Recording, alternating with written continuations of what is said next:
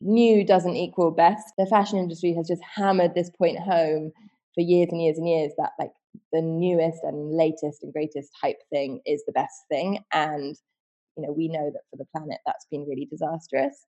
And so we we just think a great piece of clothing could be a really well made, fun pair of trousers from three seasons ago. And that if it's new to you, then that's just as exciting as buying something that is newly in the shops. Welcome to the Sustainable Jungle podcast. I'm Joy, and in this episode, Lyle and I are shooting the breeze with Tamsin Chislett, the co founder of OnLoan, one of the UK's first fashion rental companies. Tamsin shares her thoughts on squiggly careers, fast fashion, and why now is the time for fashion rental. We also cover how OnLoan works and some of the extraordinary brands they offer. And of course, the world is still smack bang in the middle of dealing with and figuring out how to recover from COVID 19. So we chat about that too. As always, you can find the show notes for this episode, including all the relevant links, over at sustainablejungle.com forward slash podcast. Warning in advance this episode will make you want to wear some bold and inspiring clothing, even if it's just at home for now. So let's get right into it with Tamsin Chislett.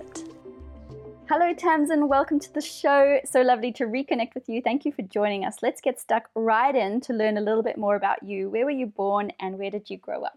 Hi, Joy. It's lovely to be here. Thank you for having me. Um, so I was born in Wiltshire, which is a, a, county out in the West Country in the UK. In and I grew up in a um, very small, I would say village. It's actually not even a village. It's a hamlet. I grew up in the middle of the countryside, basically um, there was a, a, half an hour walk to the nearest very small shop. So um, wow, yeah. Looking back, it was quite bucolic. We had chickens and a big garden where I made dens and a stream at the bottom. Sounds incredible. Yeah, it was. Yeah, it was glorious. My parents still live there, so I get to take my kids there, which is just the absolute dream. And to be honest, right now during lockdown, I'm craving it quite hard. Oh, I bet, I bet. Now we also we took a look a little look at your career path on LinkedIn and you've had quite the range of amazing things that you've done. Can you tell us a little bit about that path? Yeah, I found out there's a name for this. It's officially called a squiggly career. It's like a thing can, that you can spin as being really positive rather than it looking like you've had no idea what you've wanted to do for a long time. Um, but yeah, it has. There's been a few random things in there. There's been some quite sharp left turns as well, um, which I'm sure is all going to make sense when I get to the end. Um, so I, I left university maybe uh, like 11, 12 years ago, and took a year out. I thought I was going to work for sort of international development organizations. I spent time volunteering in Nepal and in Tanzania, and I don't know when at what point in that year somebody said to me you should go and get some skills but somebody did and I basically returned to the UK thinking, okay, before I do that again, I need to actually make myself useful. And so joined Bain. And um, I was there for two years as a consultant, kind of learning all the ropes of, of business. I took some time out and worked in Zimbabwe for a coffee mill, um, which, yeah, which was amazing. It has since gone bankrupt, but it really wasn't my fault. It was very much the Zimbabwean economy was a pretty tough economy to grow yeah, a business in at the time but we did um, we did we found different sources of revenue for it, and and for me it was it was like my first taster of when business can do something like really good and valuable and not just be a business for business sake. So after Bain, I went to Uganda and worked for Acumen, which is a big impact investor based in the US. And they invest in businesses all around the world in emerging markets that have a strong social purpose as well as a, as a, a sort of business purpose. And I ended up working for a cotton factory in the north of Uganda, which was exactly as random as that sounds. How long were you based there? I was based in Gulu, which is this town up in the north of Uganda. I was there for a year. And then um, my boyfriend, still my boyfriend, had um, come out to join me. And he actually was really enjoying it. So we moved to Kampala, the capital, and stayed for another year and a, and a bit. And it was amazing. I, yeah, I had a, it was a proper one of those life changing experiences. I was working in this cotton factory that employed a few hundred farmers, I'm um, sorry, a few hundred employees, and then bought cotton from, I, know, I think we were up to about 10,000 to 15,000 farmers. Sure. And we were really the first business that had moved in after um, a long civil war between um, Joseph Kony, like, notorious fame, and the government. All the charities had kind of done their bit, and the World Food Programme had done their bit whilst the war was going on, but it all ended when I got there. And this business was the first business to start really employing people and buying stuff and generating a sort of functioning economy. And um, yeah, I got to be helpful, which just felt amazing and will live with me forever. It's probably one of the most formative work experiences. Um, so I love that. When I came back to the UK, I joined a tech startup, partly because it just felt like everyone was joining tech startups, and I thought I missed something. Um, and I I joined a really great team who I'm still very good friends with, but the um, the business was essentially focused on um, being a platform for people to book event space.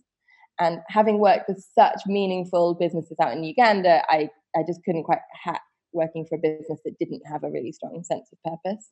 And so um, after just under a year there, I left and joined ClearlySo, which was a company that helps other companies to raise money, but it solely works with companies that have a strong social or environmental mission. And it links them to investors who want to have impact alongside making money. And it hopes that by doing that, it um, helps these great companies get invested in, but it also makes sure that they've got investors who are aligned with their values. Um, and so I learned all about raising money and handling investors, um, but also about the sort of tensions between business and sustainability and ethics, I guess. So enjoyed that too, but then was really ready to sort of branch out and do something on my own. And so came around to the idea of on loan. Um, I think I left ClearlySo just just under two years ago. Yeah, that's my squiggly career so far. Sounds like the dream squiggly career. I mean, you must have learned so much along that path. And I was going to ask you, sort of like, how did you originally come to be interested in sustainability and social enterprise? But it sounds like that experience in Uganda was really what sort of uh, set you off on a new path. But clearly, you were also already interested in volunteering and sort of more socially oriented activities in your life as well. Do you can you pinpoint sort of why you care about things like that uh, in your from your background? Or do you think that that was just you? A big part of it comes from my parents. So my parents are both primary school teachers. And um, so that you know they've obviously had like one of the most meaningful careers dedicating 40 years of their life to to education. It's just amazing. Wow. and they strongly discouraged me from being a primary school teacher. Um, they, they, really enjoyed it, but I think they thought that I could maybe make a bit more money and um, and spend less of my evenings like marking reports. So I knew I wanted to do something really meaningful because I, I always that's kind of work that I'd known from them, um, but I wasn't going to be a primary school teacher. And so really, it was sort of the other way around. I I, I thought I would end up working for um, big charities or you know sort of dream job would be with the UN or um, or UNICEF or something. And um, and actually, it was the business bit that got added on a bit later. It was that education at Bain and realizing that I loved business, and then in Uganda realizing that you could combine business and doing something really meaningful and important. And and so now that's yeah, Uganda sort of solidified that both of them can happen at once for me. Tell us about the the journey of On Loan uh, how did that idea come about and how did you get it off the ground? I understand you have a partner as well, a co founder. The fashion industry in particular has always been a sort of, of interest of mine. I I think it first came about because we were having one of those chats that you have, and I, I don't think we're the only group of friends who do this, where you wonder what it is that your children are going to be really embarrassed about on your behalf. You know, like you look, when you look back at quite a depressing conversation, sorry, but when you when you look back at your parents or your grandparents, there are some things that they thought were completely normal, which we've now realized really mm. wasn't, you know, wasn't the way to do things. And so thinking about what those those subjects where we really thought the fashion industry would be one of them, where I don't know what the the equivalent is in Melbourne, but in the UK, every person I know who's my age was a complete Topshop addict. Yeah, when totally. we were teenagers. Right. So we just used to spend the every Saturday. Our hobby, it's literally a hobby, was shopping. And we would go and, you know, spend every penny that we'd earned through pocket money and little jobs on clothes that we didn't really know or care about the quality of. And it was all about just like what we wanted to wear that weekend and um, cramming them all in our wardrobes and yeah, being very flippant about it. And I think we we could sort of pretend we didn't know the full impact of that, but I think realistically, we probably started to understand a bit about, oh, well, they're not made here and where are they made, who makes them. We probably knew a bit more than we let on. And I think um, I think it is one of those industries that our kids will be like, but you knew, you just kept buying stuff, and you knew that that wasn't okay. And so, with that in mind, I, I before I went to Uganda, I sort of stopped buying on the high street. I just didn't trust where it was where it was being made. and, and started investigating smaller ethical brands. And there were fewer around back then, but still some nice ones. And obviously, there's so many now that are amazing. And we, um, my friends, sort of would ask me uh, a guidance on uh, which ethical brands to buy from, and I became sort of this like oracle of ethical brands. it's always been of interest. And then in Uganda, I got to see the fashion industry right at the other end. So I was growing, we were growing cotton, buying cotton from farmers. And we were the first fair trade cotton producers in East Africa. We were organic certified. Um, I could see again the impact the fashion industry could have in a positive way if it was done well. And so all of this was brewing. When I was at ClearlySo, working with entrepreneurs, I really got the entrepreneurial bug and I knew I wanted to go and give it a go myself and try and build something important. And so the fashion industry was an obvious place to start. Not because I actually know that much about fashion, I do now, but I really didn't when I started, but more because I knew it was a topic I was so passionate about that when times got tough in the business, which of course they're going to, then I would have enough resilience and determination to get up and keep going because I cared about it a lot. And so with that in mind, started looking for business models that could impact the fashion industry positively. And, you know, really the biggest issue in the fashion industry is overconsumption. And so the rental model makes a lot of sense. And in the UK, 15 months ago when I started the business, really hadn't taken off in any way whatsoever. And so it just seemed like a really great opportunity to explore. Gosh, so exciting. So tell us a little bit more about OnLoan itself. What actually is it and how does it work? Yeah, so we're a we're a fashion rental service. We loan great clothes to women for work and the weekend um, every month. So our customers sign up to a monthly subscription. They pick one of two packages, a two item package or a four item package. Um, they select from our website some beautiful clothes to borrow. Uh, we post them out. They wear and enjoy them for the whole month. And then when they're ready, they send them back and swap them out for something new. And so we work directly with uh, premium contemporary designers to do this. So we purchase product from them wholesale and we take care of all of the garment care in between rentals. So we do all of the washing and the cleaning in house to get clothes looking almost almost as good as new again before they go back out to customers. So yeah, from a, from a customer perspective, we're kind of there for their fashion hit, but without them having to buy into fast fashion. And from a business perspective, we are a fashion company, but behind the scenes, we're really a logistics and data company. How have you convinced consumers to move to the online platform? I imagine that in the beginning, it's sort of the eco minded or those that are really interested in having something different. But how are you convincing sort of those that are sort of on the fringes? Um, and, and how are you seeing behaviors change from what I hope is a is a dying fast fashion era? Yes, I think I think we timed the starting of the business impeccably. I don't know if every entrepreneur just thinks that because they get into their little bubble and it suddenly looks like it's all about fashion rental, um, or whether it's true. But it definitely did feel that way that we really couldn't have, yeah, we couldn't have picked the timing better. There was a, there are some real, really strong trends over the past year that have really helped fashion rental in the UK take off. So, you know, just when we started, everyone was obsessed with the Marie Kondo Netflix series. So everyone is clearing out their wardrobe, not wanting it full of stuff, feeling a bit queasy when they opened their wardrobe and it was just like spilling everywhere. Um, there was that. There was Extinction Rebellion in the UK. I don't know if you saw, but blockaded Oxford Circus, which is kind of extraordinary. So they were parked literally outside Topshop with a big boat and a camp, and really making a statement about um, just the sort of yeah how that that level of consumption just has to end. We can't continue like that and they, um, you know, regardless of what anyone thinks of their tactics, they made national news every day for for weeks, which is really impressive. And so there was there was that headwind as well, and then there was this um, sort of uh, just general demise of the high street. And, and you know, I know we'll talk about coronavirus in a bit and how that's going to make it, you know, even more dramatic. But you're already seeing Topshop was in financial difficulties. Um, I think people were getting quite fed up with the sort of lack of quality and lack of care and um, thought that was going into clothes that were produced, and people were looking for, for an alternative to fast fashion to the high street. None of which had really been true in the UK before. I mean, Topshop was absolutely king for so long. They used to have a show at um, London Fashion Week, which is extraordinary, really. And so those days have really moved on, and I think the customer is just, yeah, the customer's ready and a bit over it. So so in terms of who who's excited about rental, then you're absolutely right. Our first movers were the sustainability crew. We had a really lovely sort of first set of customers who told us that they'd genuinely been waiting for it.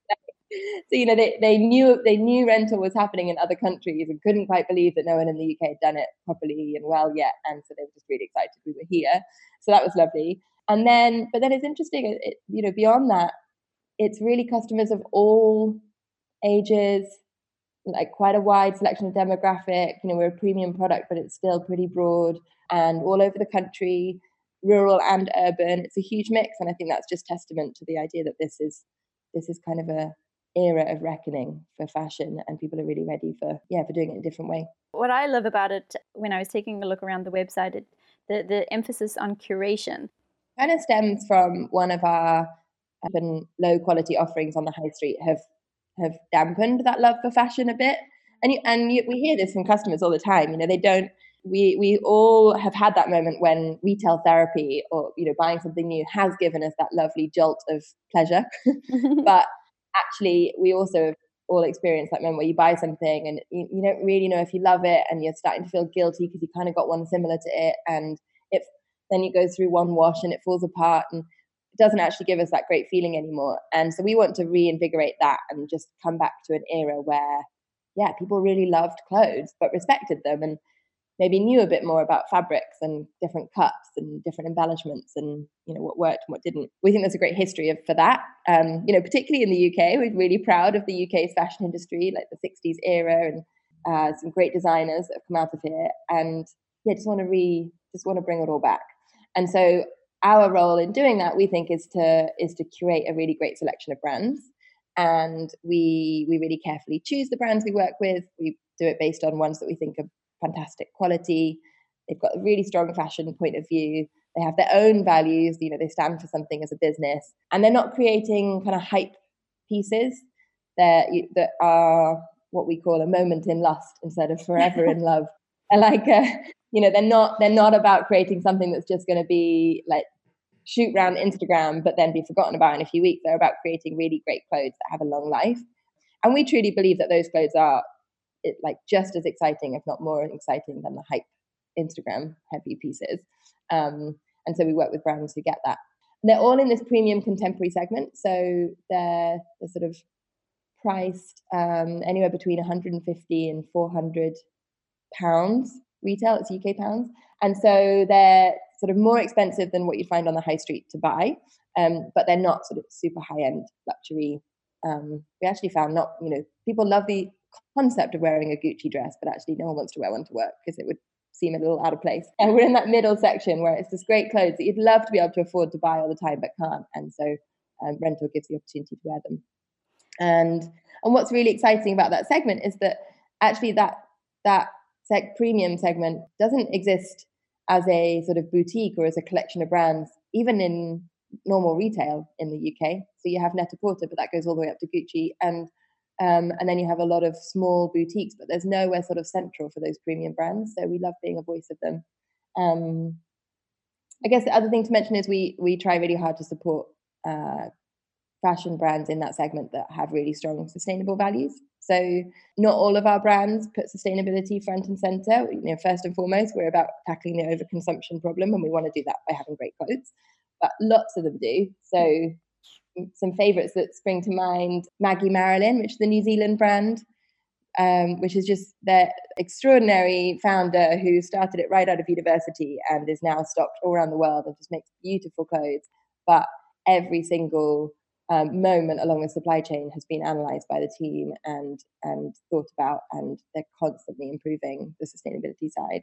Um, we love them, and then there's a there's a whole handful of others like that. So we we promote those ones hard because yeah, we believe in what they're doing, but also because the customer wants that the customer asks us for to rent sustainable brands is like the ideal icing on the cake. Of course, yeah. I mean that that sounds just like the perfect combo of things, and uh, the curation element really resonates with me. I think it, I read another little quote on your website which said, "No more obligation to choose a sensible grey jumper over that standout fashion piece," and that's just me. I mean, that's been my fashion situation now for years, where I've just felt guilty and I just end up buying the boring grey jumper. Even though I love fashion and I love bold statement pieces, it's just, you know, you can't justify them. So this is such a cool idea. Yeah, that's that's exactly my history as well. Like, you know, I've enjoyed supporting all these smaller sustainable brands for a long time, but the truth is they they kind of have to produce quite basic looking items because they are, you know, they're not producing at mass. They're normally very small scale to keep the sustainability values going. And so it's really hard to, you know, do a loud print at the scale that they're working at. They need something that's going to that's going to be justified in people's wardrobes, even when they're being really thoughtful and careful about what they're adding. And so, sim- similarly, I love bright colors. I want to wear, you know, I, I like wearing loud clothes, but I hardly own any because any anytime I'd pick something up, I'd think, well, am I really going to wear it 30 times? And does this really deserve a place in my wardrobe? Obviously, now I have access to a very large wardrobe, so that solves that problem. yeah, for sure. And I imagine that for the brands, it works well for them because I'm sure that it happens reasonably often that you know somebody will try a, particular top or a dress and, and, and they love it and they end up actually going and buying it. It's a bit of an advertisement for the brand itself as well. Yeah, exactly. Not all brands get it yet. We we've had really we've had really good luck with getting an amazing selection of brands. We're super proud of it, but there are still some where who are holding out and kind of seeing what rental will do. Right. The ones who do get it understand that it's a marketing channel for them. Absolutely. So we, you know, we track which of our customers are wearing a brand for the first time, and it's sort of well over 70%. And so that's every time that happens, that's somebody wearing an item of clothing from a brand who probably wouldn't have done that. They've now experienced the quality, they've seen how great that brand is, and will, you know, may well go on and become a customer for them. I think that's only going to get more important. I think, um, you know, it the the price point we work at, it is a big commitment to go and buy something for two hundred pounds is huge. You know, I would save up for a long time to do that. And so, but if you could rent it first for a whole month and know that you'd absolutely fallen in love with it, then it makes it a lot easier to make that purchase. Yeah. Um, Gives new meaning to try before you buy. Exactly. We're like the long term try before you buy. Yeah. I also like your campaign, which I saw on LinkedIn, which is in with the new, in with the old. And which I thought is quite a cool idea. It's sort of that pool is not really correlated with age. Uh, so in practice, does that mean that that you keep sort of all the lines uh, as well as the, the sort of newest stuff from brands? Yeah, but um, firstly, I love that you saw it on LinkedIn. That's yeah, so great. I don't know why, um, but that's why I saw it. that's so good. Uh, side note, I'm really I I'm really intrigued by LinkedIn for us because our customer tends to be we have a, a big proportion of our customers that's sort of the you know working woman who works at corporates and i know she spends time on linkedin. So how you build a fashion brand marketing channel through linkedin i'm really intrigued by. So thank you for being a data point for that. No problems but yeah that campaign was uh, yeah was our launch of the of the latest collection. Um, and um, in with the old in with the new is exactly that. It's all about new doesn't equal best. Um, and i think the fashion industry has just hammered this point home for years and years and years that like the newest and latest and greatest hype thing is the best thing. And you know we know that for the planet that's been really disastrous. And so we we just think a great piece of clothing could be a really well made fun pair of trousers from 3 seasons ago. And that if it's new to you then that's just as exciting as buying something that is newly in the shops. It's that it's the new to you-ness that is better and more important than the sort of newness on the planet. And so we do keep items for for a while. So we, the business has only been operating for started in September 2018. So we're like, yeah, how old are we? 15 months old? No, I can't do the math. 17 months old. less and, than two. Um, yeah, less than two. That's what I was trying. I'm like, are we one and a half? Yeah, I guess we are one and a half. Yeah.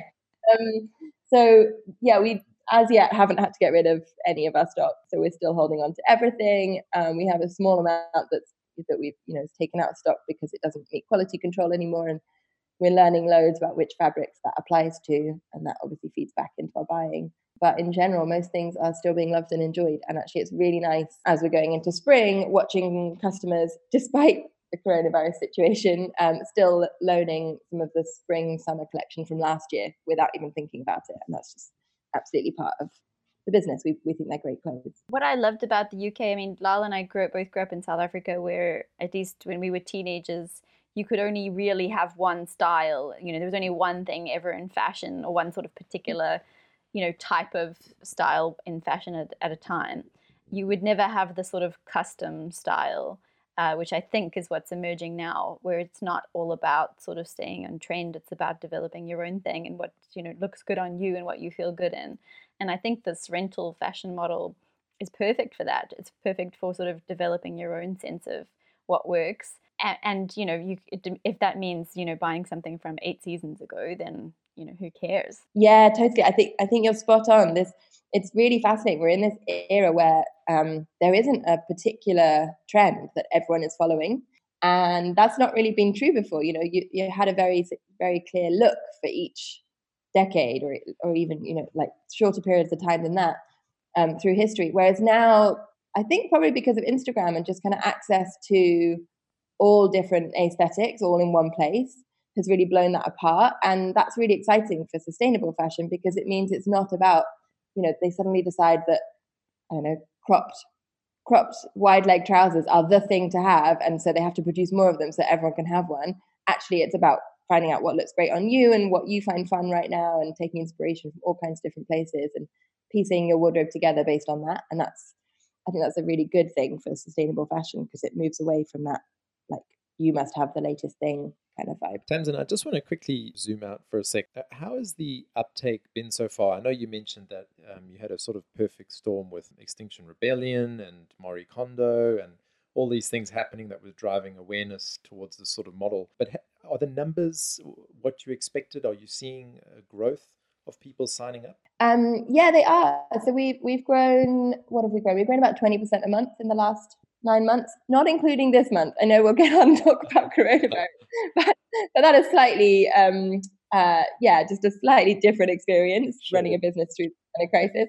But until then, we were growing, yeah, double digits every month, and and also just like tapping into different pockets. As I say, we kind of started with the sustainability focused consumer.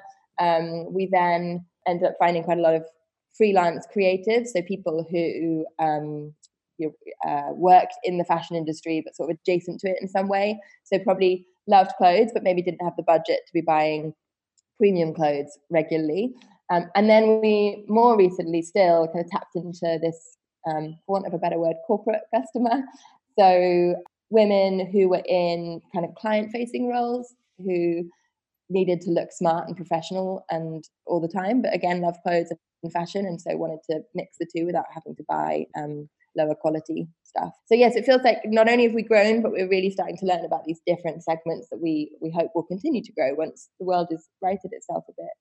And then the fashion the the fashion rental industry in the UK has grown as a whole. So since we started, probably ten rental companies have popped up, wow. and there really was only one before. Yeah, it's been it's been bizarre and wonderful and you know it's it, always that thing of oh god here's another one um, but actually you can only think it's a good thing because it just it's telling you that there's a demand there and so it's really interesting seeing like now i think there's a sort of real plethora of different brands and different ways of doing the business so the customer's got a lot more options in the uk than she had just 12 months ago which is really exciting Gee, it just shows you it's exploded. And did the concept first originate in the US? I think so.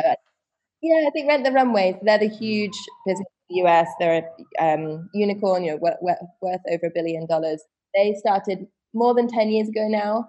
I think they really did a lot of the hard work for everybody else. You know, for, for them having to go and convince a brand that they were going to rent out their clothes must have been such an uphill battle. And whereas for us, you know, we could really ride on their coattails a bit. So I think it originated there. And in the US, the market is a lot more mature. So you have rental, big rental companies for different segments of the market, whereas in the UK it's like a scramble right now. Um, I don't know what it's like in I don't know what it's like in Australia, but I hear that there are quite a few rental companies that are quite popular.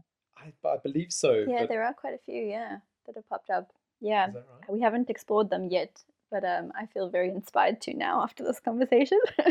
Yeah. Good. Well, maybe I'll ask you afterwards, Joy, like which ones you like, because we're always keen to hear who's doing it well globally. Yeah, for sure. I just wonder, yeah, as it enters people's consciousness and it sort of spreads, whether you think this idea can be taken at scale and eventually maybe become the new normal? Trick question, because I definitely do what I wouldn't be doing it. I'm not going to force that one. I don't think it'll stay small.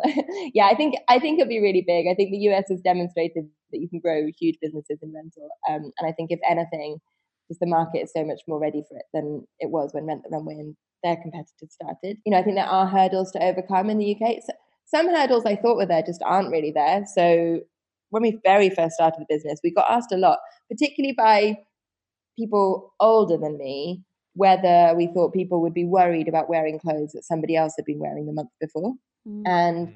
how to say we just we just never hear that being an issue. I think the rise of like secondhand sales sites, so in the UK it's Depop that's huge, and or Vestiaire Collective, or in the US it'd be like Poshmark and others. So they've really normalized just wearing secondhand clothes in a really big way, and that you know once you're okay with wearing secondhand clothes, then rental is just an extension of that. So we don't have any, we've not had any kind of come across any hangups around wearing something someone else has worn, which is great. I think the challenges to scale in the UK, you know, I think every business in the UK is very early in the journey of the logistical side of things.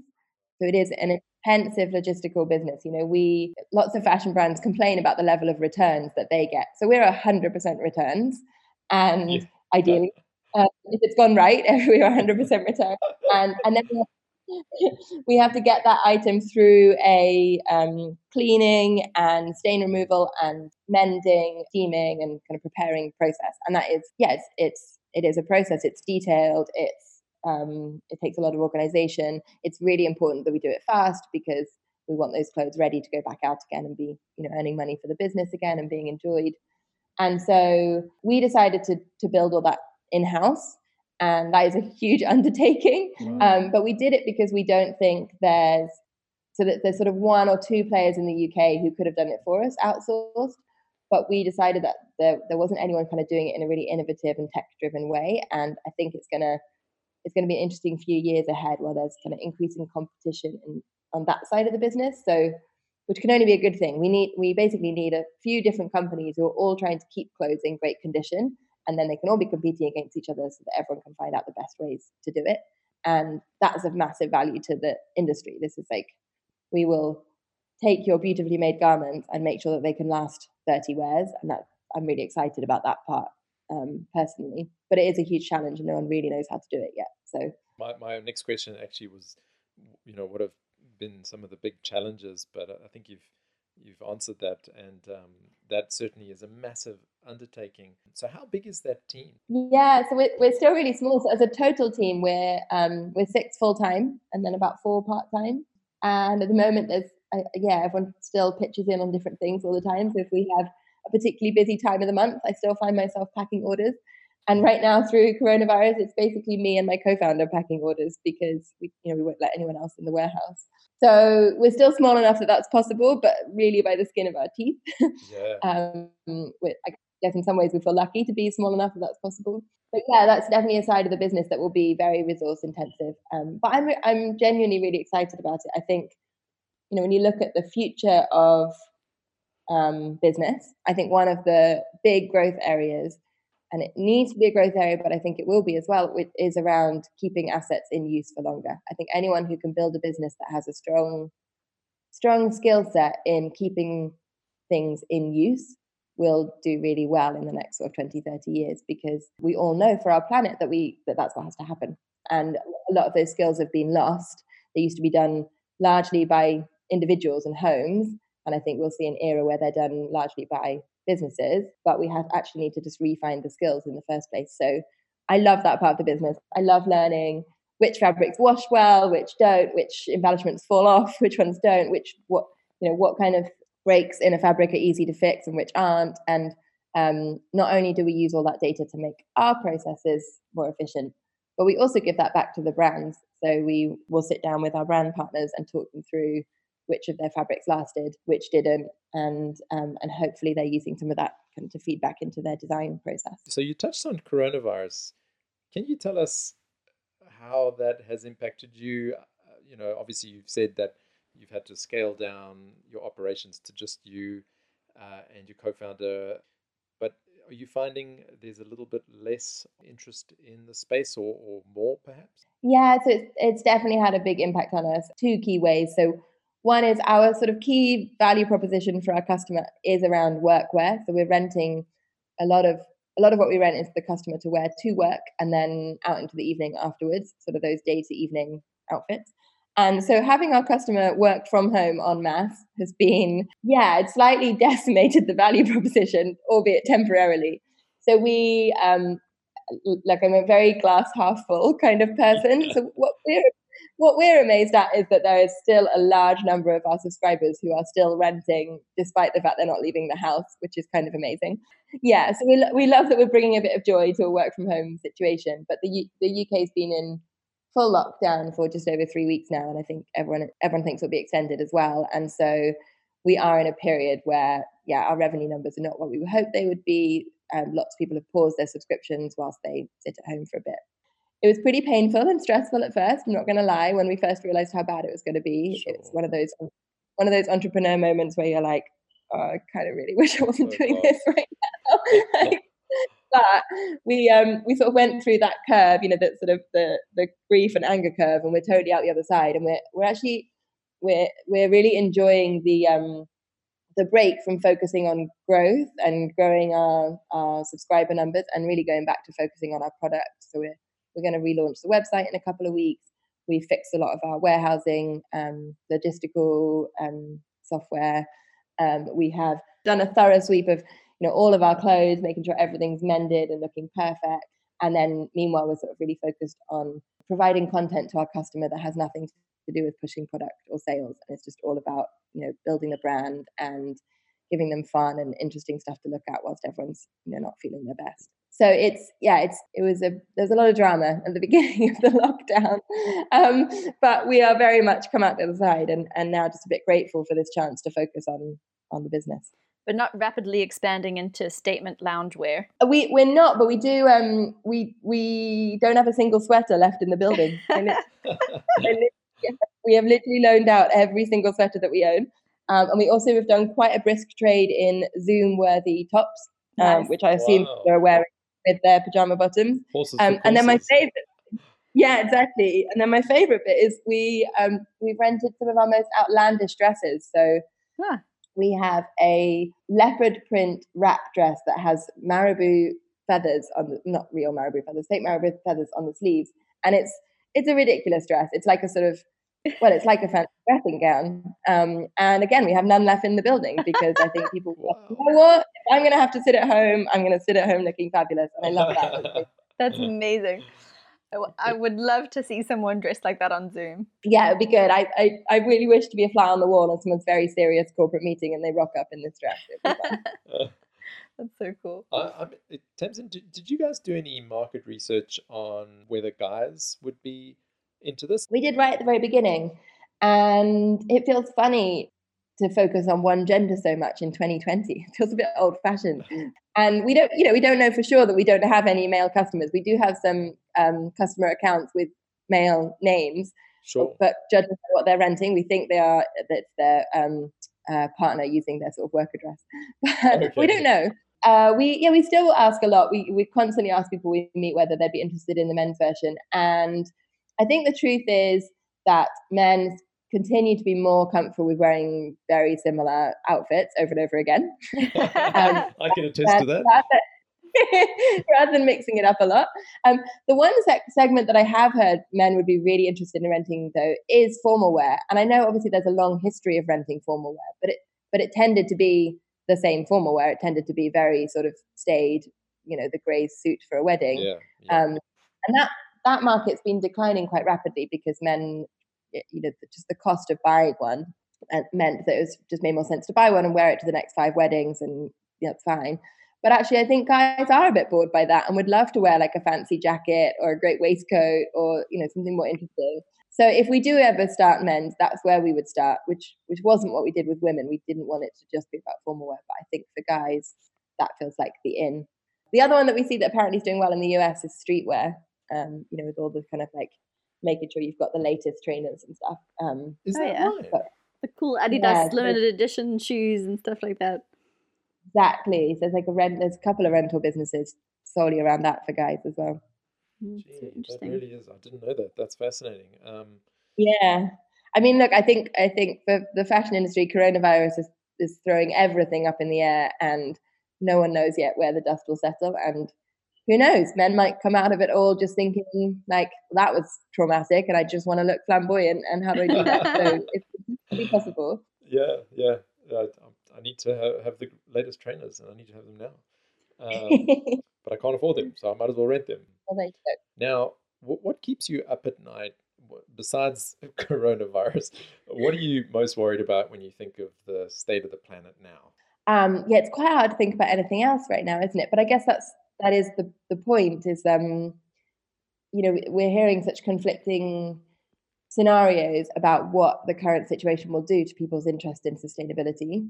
And you know, I keep reading really optimistic blogs about how um, you know people have seen how this pause in consumption can work.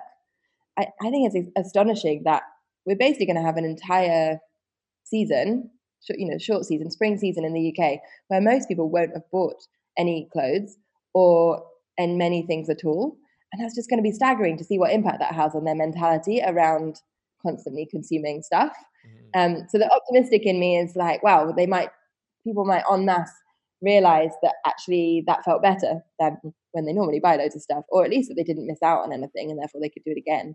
Um, and then you also hear the conflicting view, which is, well, if we go into a global recession and people's incomes become pretty squeezed, then you know one of the first things to go is is making sustainable choices. And so, mm. yeah, I worry about which way that's going to go. And I think that onus is on brands like on loan to really help drive the narrative towards the former and not the latter. You know, I think we we we're in this period now where the dust is all up in the air. It's it's gone up. We've gone through the crazy bit where you realize that the explosions happened, and now it's like waiting to start falling down. And it's really it's it's it's like you have to move fast in this moment to try and guide it to fall in a way that's going to be better for the planet. And I think it's almost too exciting to think that this could this pause in consumption could mean something really major. Um, but it could also not. And so that's what that's what worries me is which way we're going to turn. It feels like it's a knife we're on a knife edge here and it could go either way. But certainly while this is happening, sustainability, I mean, it's hardly on the forefront of the general popula- population's mind. Um, right now, it's it's it's not even you know in your unconscious. It's it's really something that falls by the wayside, um, and something that annoys us. You know, day to day, we try and reduce our um, plastic consumption as much as possible. But obviously, with you know having to stay indoors all the time and you know not mm-hmm. being able to bulk shop as easily as we used to, you know, inevitably you start you know going back to your old ways, which which um, which is a bit of a, a, feels like a bit of a punch in the stomach after you've made all this effort to try and live more sustainably. So our worry is that people will, like you say, um, perhaps go back to the way they were, um, forget about the gains, sustainability won't be at the forefront.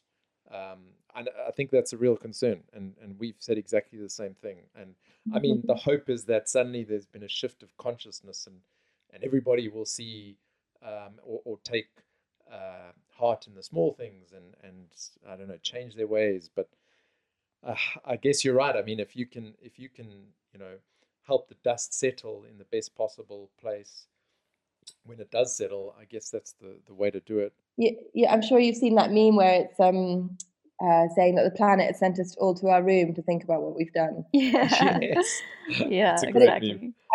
It's so good, but I just keep coming back to it. It's like if we could only listen and just yeah, really just take that to heart, then we really have been given this amazing opportunity to just reset a bit.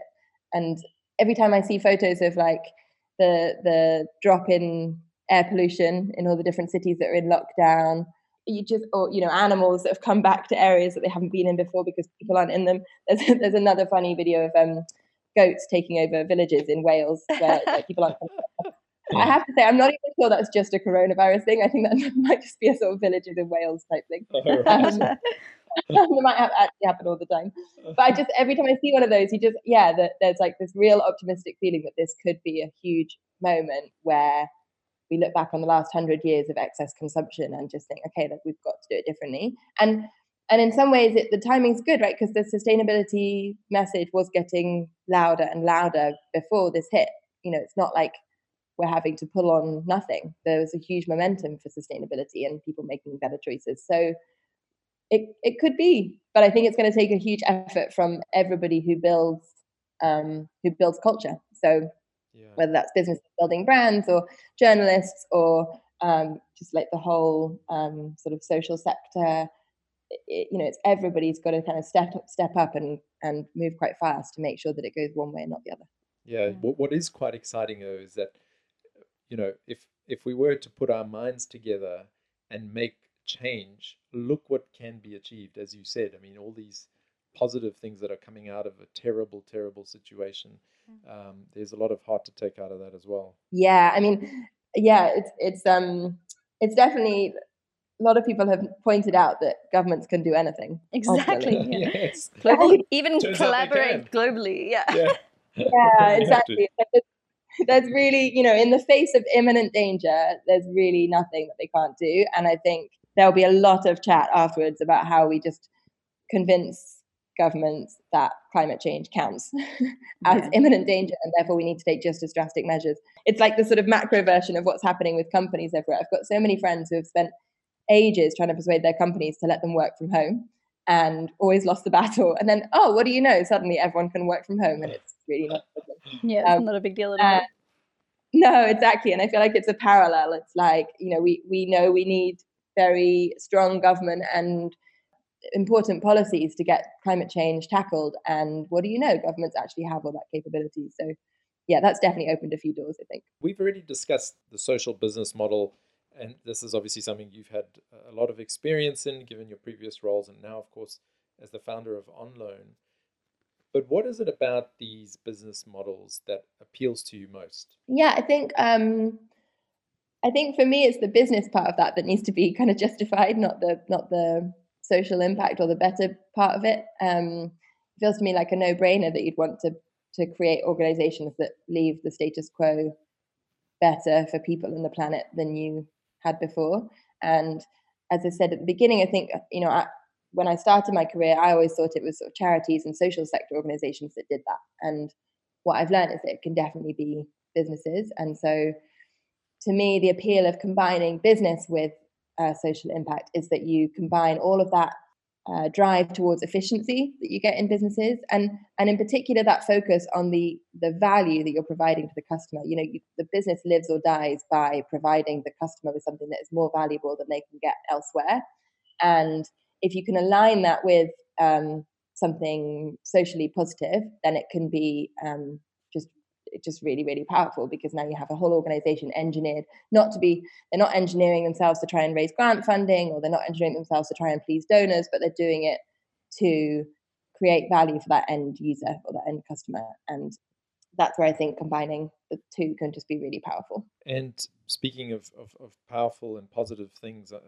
are there any specific projects, initiatives, or businesses that come to mind that have inspired you? I tend to get my inspiration really close to home. So I'm always like very inspired by my parents and by um, yeah friends working on great things. I'm I'm more of a yeah definitely the things that really inspire me and get me working harder tend to be close um, relationships. I often draw on um, what would Charles do. So Charles was the guy who ran the cotton ginnery in Uganda, and he was he was a um, Ugandan from a different part of Uganda.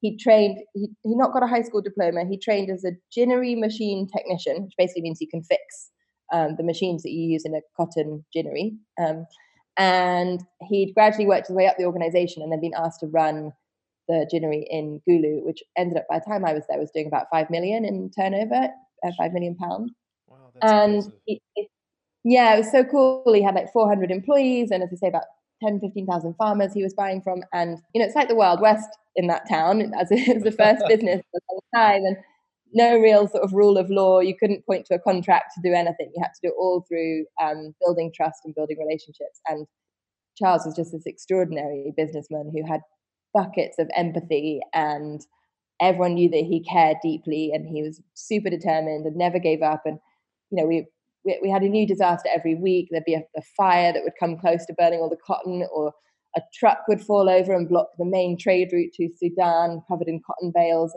just all sorts would happen and he was unflappable and would always do everything as I- say with loads of empathy and just like taking people with him rather than just directing from the front and yeah i thought he was amazing and feel privileged to have worked with him. So I, I genuinely often think, what would Charles do wow. if he was running if he was running a fashion business based in East London? Which, but, but if he was, I'm sure he'd smash it. Wow, it, it sounds that, like a cool guy. That story is just super inspirational. And what advice do you most often give to aspiring mission-based entrepreneurs? So, so yeah, I, I used to talk to a lot of mission-based entrepreneurs through my previous role. The, the biggest part of my job was working with entrepreneurs on getting their business model and financial model in shape, ready to meet investors. And I think the topic that came up most often that's that's slightly different to just your general entrepreneur, um, who is, you know, they, they have all the same problems around um, focusing on cash and hiring the right people and just everything. Um, but the added bit was really around knowing that there are going to be clashes between your mission and growing the business. And I think there's a lot of debate around whether there is a correlation or an anti-correlation between impact and and growth in a business and it's to me it's a complete misnomer. It's like it depends on the business and it depends on the particular issue that you're tackling and i think the most important thing is to always be honest with yourself and with the team and with your investors and with your customers about what those conflicts between mission and revenue and growth and profitability are and how you're approaching them. And a kind of honesty with yourself that you're you're you you're going to have to try and balance the two because you want the business to succeed so you need it to make a profit and you want to have an impact otherwise there's no point doing it in the first place but that they will come into conflict and just pausing and being honest with yourself and having people you can talk it through with is really really important. Sustainable fashion is it's really in stark contrast there the, the fact that you're trying to create, uh, at least from from fashion designers and manufacturers' perspective, garments that are sustainable, which is great. But obviously, you know, the business side of things, you're trying to sell, and to make the business thrive, you need to sell a lot. So that that to me is is a case in point. Yeah, totally. And and we have the flip side of that. So you know, we we are tackling that overconsumption problem. We hope that we know that a lot of our customers buy fewer clothes as a result of renting um, but we we know that in order to get rental going, we need to have the best product. So we need the we need really really great clothes, and some of those clothes are manufactured in really careful and very sustainable ways. And some of the brands we work with are right at the beginning of their sustainability journey. Say, none of them are, are not thinking about it at all. Like it's it's become a bit of a hygiene factor. Like you have to be thinking about it, but you know it's a long road to a very sustainable brand, and so some are much earlier. And so yeah, so for us that's a balance. We you know we're, we're looking at working with a brand and we we can't know its supply chain inside out at the moment. We like do we still work with them because we think the product's great and that's going to convert people to rental and and you just have to have those conversations openly and not try and paint a picture too glossy one way or the other not trying to pretend you're something you're not and just um, see everything as a journey that you can learn on and improve on as you go yeah, that's great advice. Progress, not perfection, right? As they say. Exactly, exactly that. Now, Tamsin, what's next for for you guys at OnLoan in the coming year? Anything exciting planned? I suppose it's uh, waiting for the dust to settle first. survive, let's survive this bit. um, yeah, so I, I'm feeling confident that we will survive this bit and come out the other side. And then you were really excited about um, uh, like exploring different marketing channels. Funny enough, we were just about to launch a, um, a sort of series of pop-ups, like in real life pop-ups. Oh, cool! Essentially, like trunk shows. Um, I'm really glad we hadn't actually launched them because we would have had to immediately stop doing them. But I think people are going to be craving um, human interaction and kind of face-to-face contact and getting to know people behind brands. So we want to spend a large part of the um, our marketing resource just getting out, meeting our customers face to face in whatever way we can. So I'm really excited about that. Um, possibly because I'm craving human interaction. Maybe that's what that's based on. yeah, but like that. I'm planning my whole year based on me getting out of the house. That's There's that. We're also really excited about adding new brands to our roster. So we just signed up um, some uh, a brand called Joseph, which is just amazing, like the dream workwear brand, um, French, a French brand that's been around for a while. Um, and Stine Goya, which is a really cool um, Scandinavian brand, and Shrimps, which is one of the most fun UK brands. And so for us, we've really reached the point where we are signing up absolute dream brands that we probably a year ago didn't think we could get. So we're really excited to be in that position and keep doing that. Um, and and as the, a long sort of corollary, corollary of that is that we really want to work more closely with those brands. I think they are all going to have been through um, a pretty astonishing period for their business. You know, many of them have had to stop selling entirely. They've had to furlough employees. Um, they're wondering, you know, which of their wholesale partners are going to be alive in for ready for the next season. And we are we're doing the rounds at the moment, talking to all of them, and um, you know, making sure that they understand that rental can be a really helpful part of their future and getting a great reception. So I'm really excited about closer relationships and sort of helping our brands through what is going to be a very strange year for fashion. Um, yeah. Growing the team a bit, getting even better at logistics. Um, yeah, that's it. There's loads of stuff on the table. So much. Yeah, that sounds like a, a good year ahead. Hopefully, COVID wraps up wraps up its operation soon, so we can all get on with it. now, one um, sort of zoom out question that's a little bit esoteric, I think, but um, we like to ask it on this podcast because we always get really good, interesting answers. But if you could have one message truly heard by every human on the planet, what would it be? Stop buying clothes you won't love forever. Rent them instead. Very good. Nice. Succinct. Nice. I like it. yeah. definitely on brand. Yeah. Yeah, exactly. Very selfishly all about on loan. Um, but it would have a big impact. So so yeah, I think that's what I would do. It would have a massive impact, absolutely. And on that note, where can people find online on loan online? I practiced this beforehand, but it is such a tongue twister. on loan online and sign up to the online on loan platform. Oh my gosh. you got through it. Well how do they sign up? How do the how do people sign up? It's gonna be a challenge. Um, yeah, exactly. You can find us on Instagram at onloan.co or you can find us online at onloan.co. And it's not .com, it's .co. So just making sure it gets through. Um, and apparently you can also find us on LinkedIn. So that's good. Yeah, you can. I can verify that. well, we'll put all of those links in our show notes. We put up a little um, set of talking points, sort of like with time boxes. So if anybody wants to jump around the interview, they can do that. Um, and then we'll also add the links to all of those uh, at the end, including um, how people can sign up. So should be easy enough to do. Thank you so much for chatting with us. We're super excited to see where On Loan goes from here. Thank you. Thank you so much. It's been really lovely to talk to you both. We absolutely agree that fast fashion is over and fashion rental is the way of the future. What do you think? Are you ready to try fashion rental? Perhaps you're already there and renting away. Well, it's certainly something we are going to try for sure. In the meantime, thank you for listening, and we will catch you next time.